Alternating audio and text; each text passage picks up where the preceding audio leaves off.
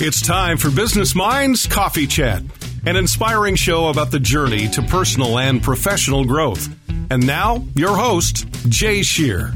Hey everyone, you're listening to Business Minds Coffee Chat, and I'm your host, Jay Shear, and I am very excited today. I've got a fantastic guest in the studio with me. My guest today is a husband and father.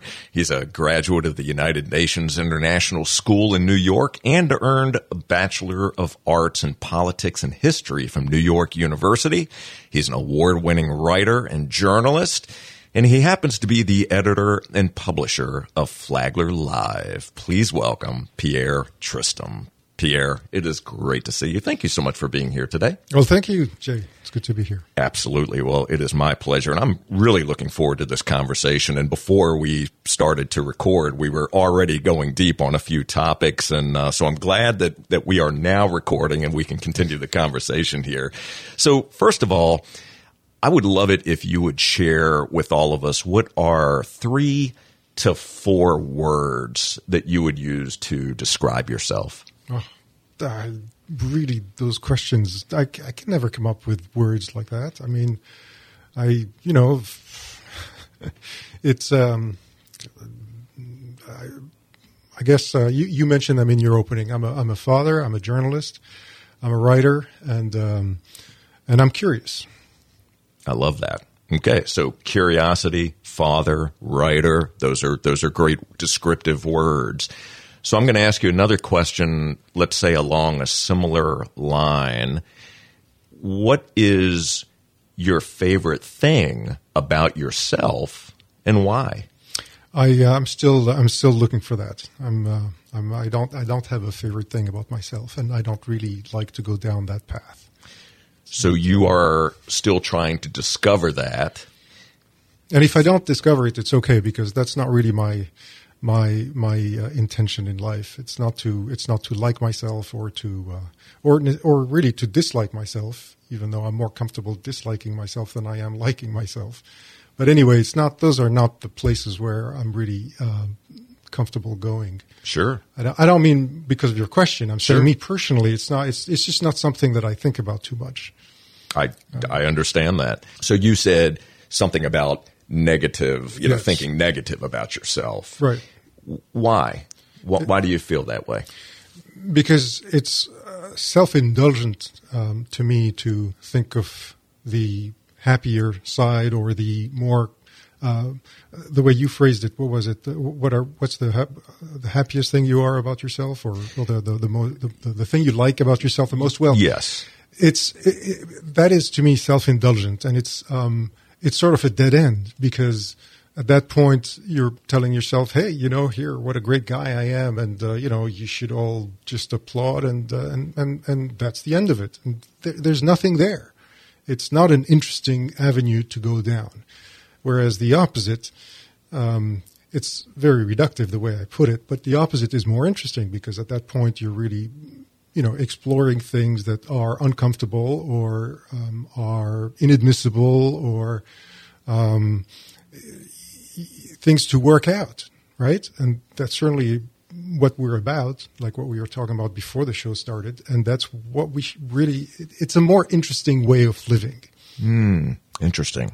Well, first of all, thank you for sharing that. I appreciate it. And, you know, as I look at my own self and really exploring who I am, where I am today, challenges that I faced, things along those lines as a way to better understand myself, I do that as a means to look at areas where I can improve, where I can become a better version of who I am today. So that self-exploration, those asking myself those types of questions become very important for me. It's almost like, you know, when you hold up a mirror to yourself and you see the things that maybe that others don't see, right? But it helps you to better understand you as a person. So talk to us about growing up. I want to wind the clock back a bit. So you were born and raised in Beirut, Lebanon. Right. And What was one of the fondest memories that you have of growing up at that time in your youth? I think the Lebanon of the late 60s and early 70s was probably one of the best places in the world you'd want to be. It's the Mediterranean, so by nature it's a great place. It's not for nothing that Christ decided to be born there as opposed to, Ottumwa, Iowa.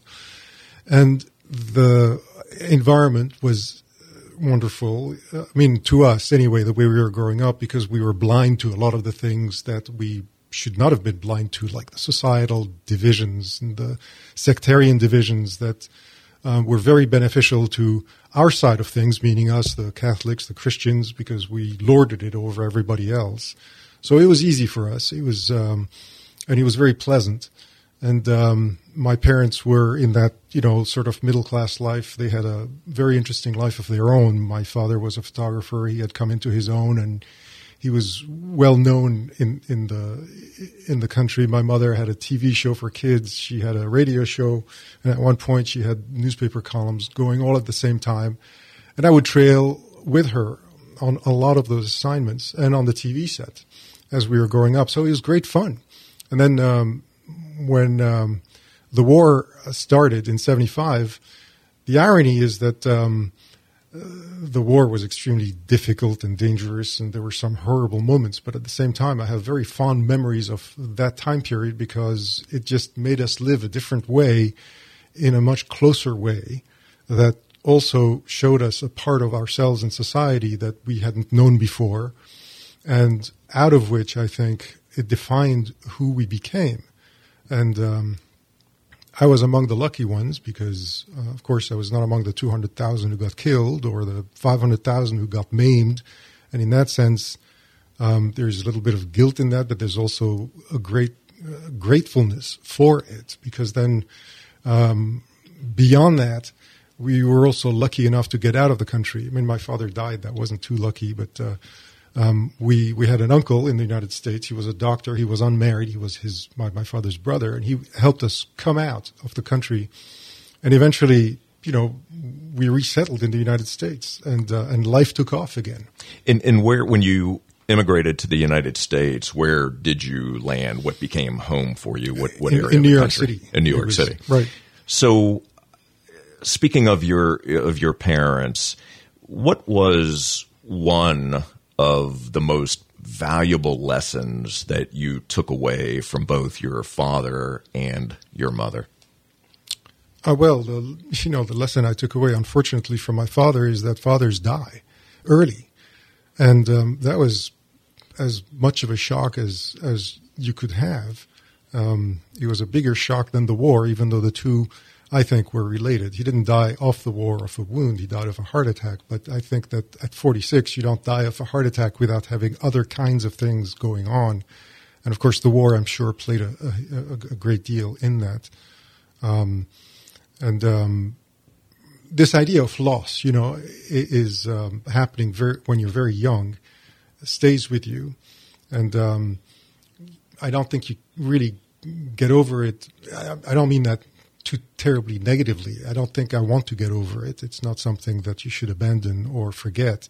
And I'm glad that as I have gotten older, I've really come to miss him even more than when I was than back then. It's a different kind of missing, but it's also a different kind of discovery of who he was just through the emptiness between 1976 and today, what he would have been. You fill that in yourself.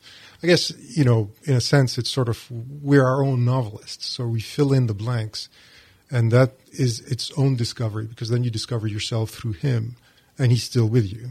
Beautifully said. And what about your mother? What was one of the more valuable lessons that you took away from your mom that you still carry with you today? Well, she was amazing all around, not just because she was my mother, but I think looking back, to be able to be a woman in Lebanon, first, it's never easy in the Middle East. It's not easy to be a woman in the Middle East as a get-go, because you're immediately a second-class citizen. to start. Now, she was, you know, not as much of a second-class citizen as others because of our station in life and because she was a Christian at the time when Lebanon was dominated by the Christians, like I mentioned. But still, she had to struggle quite a bit and in order to get to what she did in television, in radio, in newspapers. She did it all, and she was still paid about a quarter of what the men who did the very same thing were paid. So that gives you an idea of the major differences she dealt with. And I think that even with my father, when they were together before his death, I think I recall there, and I've learned that there were some jealousies from my father's side about her celebrity because, you know, he was at times overshadowing her, and that was difficult for her to deal with. Like, look, I'm coming into my own. I have my own thing. But she was extremely strong, and she was, you know, stronger than we could imagine. Because then her husband dies. She has three sons. They're all in their. I was 11, 12, and my oldest brother was 16, and he died in 1976 when the war was really raging, and when the Christian militias were going around and plucking 16-year-olds to get them in, to get them, you know, armed and trained. And I remember my older brother for a time was in training with them. It was awful. It was really horrible. Yeah. And she has to deal with all of this as a single mother at that point. And as much as we had an extended family and all this, she was really on her own. And she managed to pull all of that, to pull through all this and to get us out, to get my brothers first to boarding school in England and then to get me out and get herself out. And you know, the way it worked out, she was on a newspapering tour in the United States writing for a French newspaper in Lebanon when she came across my second father, who was an assignment editor at WCBS in New York, at the TV station. And they met by chance at the house of mutual friends, and their romance started, and before you know it, they were married, and that's how we were able to coalesce again and into a family in New York City and resume a more normal life at that point. Amazing. So you're in New York now. How did you ultimately make your way to this area around the Palm Coast vicinity, and what was the impetus or the draw to come to Flagler County? The reason I came to Florida initially was I had left Beckley, West Virginia, a newspaper there. I'd been fired. I didn't leave. I'd been fired. I've had three newspaper jobs, and I've been fired from all three now. It was reductions in force at the other two. It wasn't technically a firing, but to me a firing is a firing. Sure. The first one was an actual firing. They just got rid of me. And I had to have a job, and I had made a contact somehow with an editor in Lakeland. I showed up at his door, and I said, you know, I saw you at the News and Observer in Raleigh many years ago when I was a graduate student, and you told me to get some clips. Well, I got some clips, and he hired me, and that was great. And we had great years in Lakeland, and the reason that was great was because I met Cheryl there. You know Cheryl. Absolutely. And I got into editorial writing and column writing at that newspaper. But that paper was part of the New York Times regional group, and in 2001 they had a massive reduction in force. They just laid off. Like, it was really the beginning of the end for newspapers. You've seen it left and right. And even though I was part of the ideas section that they had created with me on board, they said, we're getting rid of the ideas section and you have to go. And we can't, you know. But my editor helped me get my next job in Daytona Beach. So, that's how I ended up here. Now, the reason I'm in Palm Coast is because we never wanted to live in Daytona Beach, Cheryl and I, but my aunt had lived here. She was from New Jersey. She had settled here years before at the beginnings of Palm Coast. Okay. And we had visited her in the past. And I remember on my way to Lakeland for that job interview, I stayed in Palm Coast in my car. I stayed with her. And then when I was offered the job in Daytona Beach, I thought, well, we're going to live in Palm Coast because I know the community. It's, certainly a much better, safer, happier place than Daytona Beach. Just couldn't imagine living down there. And we settled here in 2001 and haven't left. Wonderful.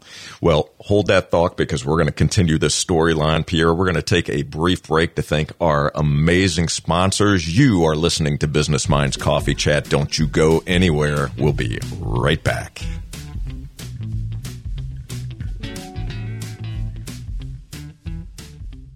This is Jay Shear. Are you a business owner or entrepreneur trying to figure out how to improve and achieve greater results? If so, I'm speaking to you. I provide the tools, coaching, and accountability you need to gain clarity around your personal and professional goals, remove the excuses holding you back, build the mindset, leadership skills, and proven strategies to grow your business and become the best version of yourself. To learn more or to apply for my coaching services, call 904-236-0431 or visit jshearbusinessconsulting.com. In today's fast-paced world, your business deserves more than just average. It deserves Flagler Media. We specialize in innovative and dynamic marketing solutions tailored for mid-sized businesses with ambitious goals. Our team of experts are dedicated to helping you stand out from the crowd, drive growth, and elevate your brand. Ready to take your marketing to new heights? Choose Flagler Media, where we turn great ideas into remarkable results. Visit us at flaglermedia.com or call us at 386-227-6477. Flagler Media, exceptional marketing for exceptional businesses. There's no business like show business like no business I know. Visit the Fitzgerald Performing Arts Center at Flagler Auditorium. We're about to release our new season of professional touring shows. Visit our website at flaglerentertainment.com. Sign up for our newsletter. You can be the first to know about our shows and special offers. And remember, every time you buy a ticket to a show, you support the performing arts in Flagler schools and you support our local economy. All right, we're back. And again, you're listening to Business Minds Coffee Chat, and I am in the studio today with my very special guest, Pierre Tristam. We're having a great conversation. And just before the break, we were talking about how Pierre made his way to this area. And in 2001, you had made your way basically to the Daytona Beach area, to Palm Coast. You settled here in Palm Coast. And you had mentioned that you met your wife, Cheryl, when you were in Lakeland.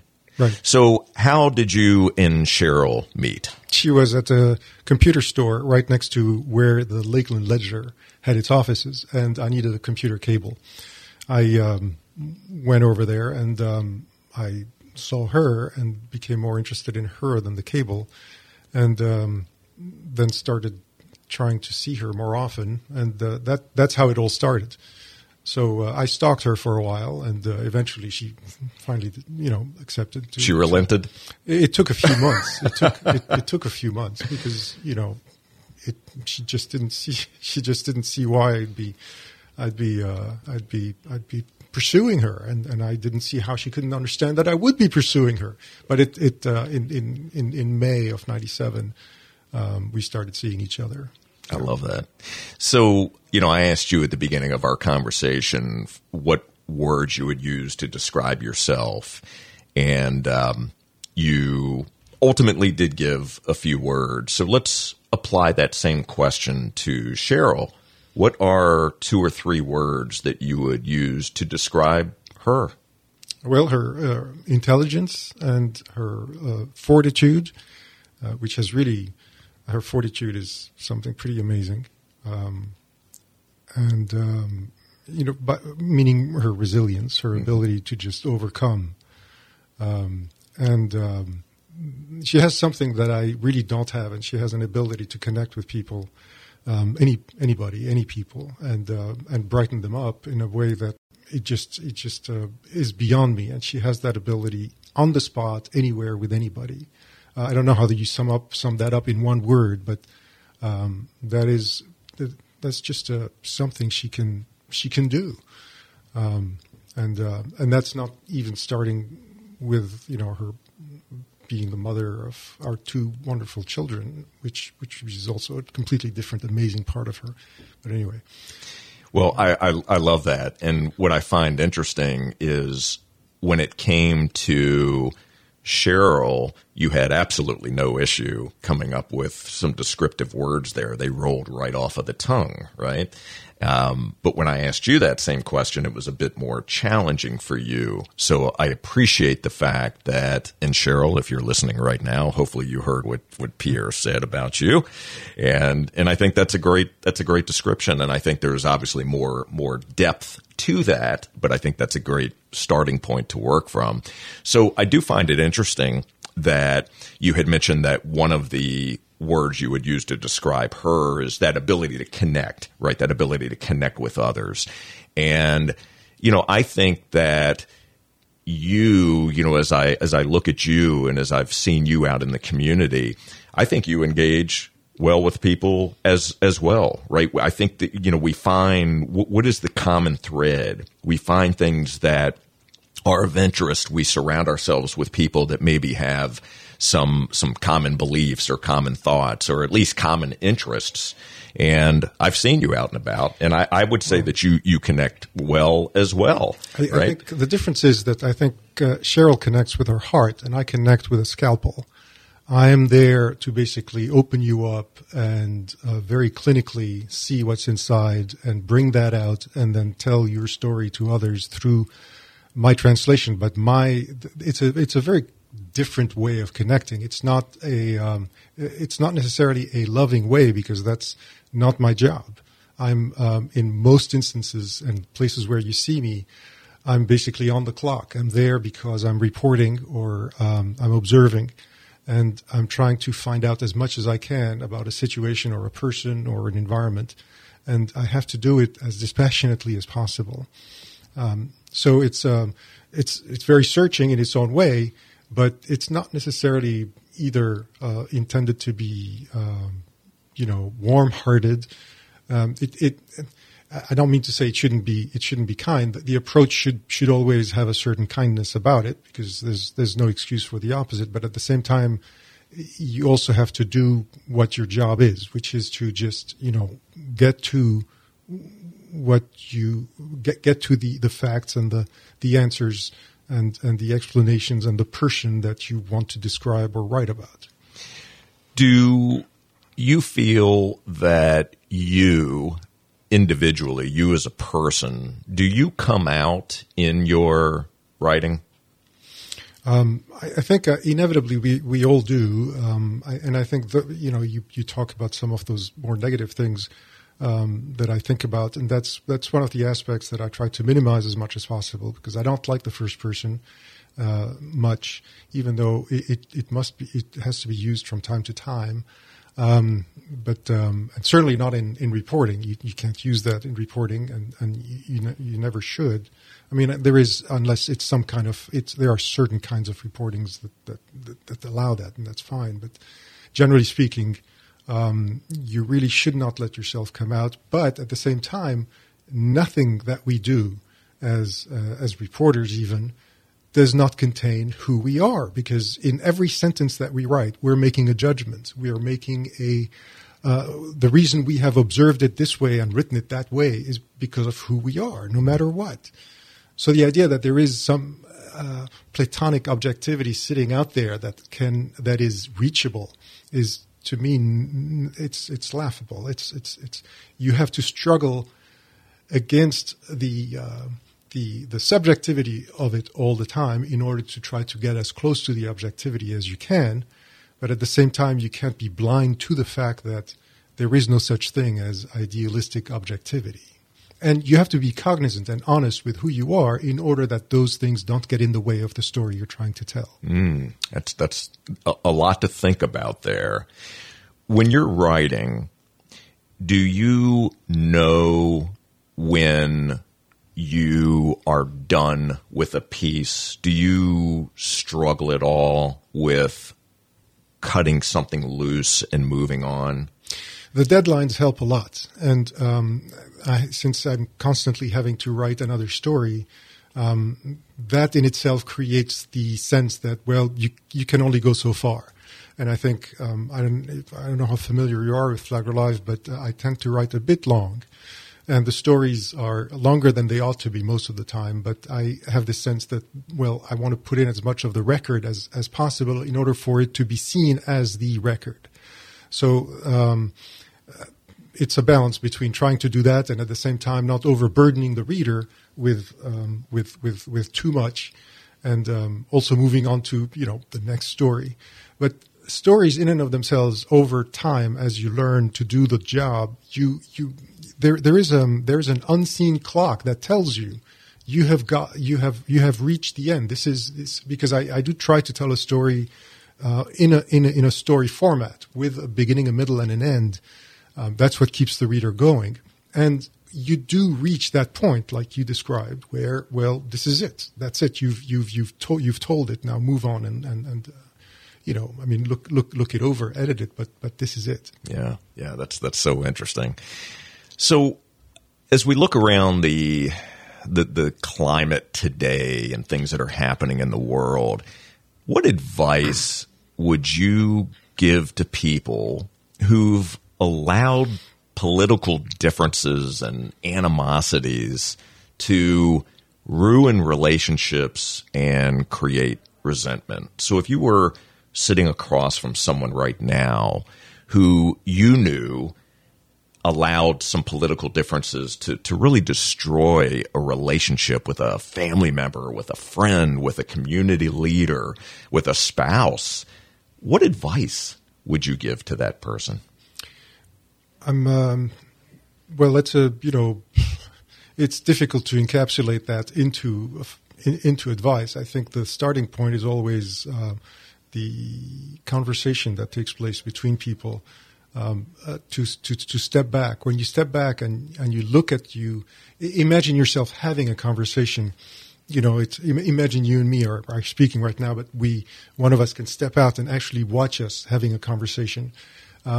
To do this gives you a sense of distance that allows you to see that what we're talking about is more interesting than the differences we're talking about, in the sense that the conversation itself is the thing.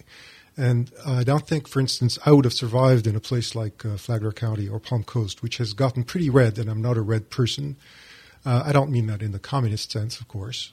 Thank you for clarifying. For those from the previous generations. But there are differences here. There are very deep differences. And it has become almost a one-party county.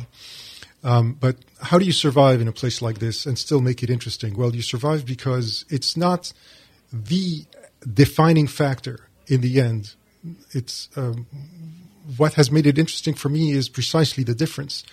And the differences, I don't think I'd be nearly as comfortable or as happy in Maryland or in Maine or in New York, because then it would be a lot more boring. I would have nothing to convey in creating those differences, that out of which we have more interesting conversations, more interesting reporting, more interesting analysis.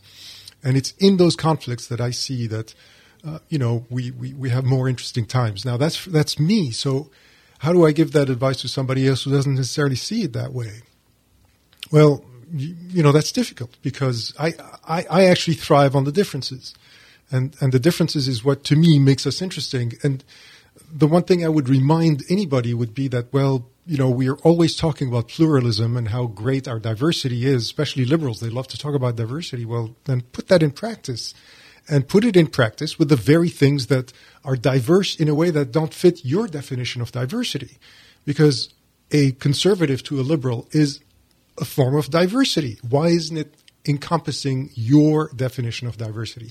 Why don't you embrace that as well? You don't have to love it, but you can embrace it in terms of engaging with it, having the conversation with it and the debate, because that's the interesting part, without abandoning your ideals and your very strong belief that maybe your conservative friend is completely misguided, and they generally are.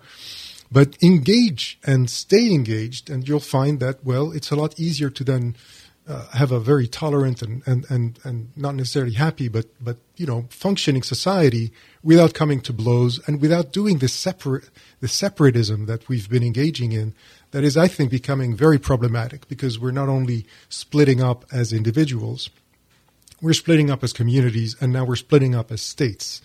And we're going down a path that is unbecoming of our pluralism.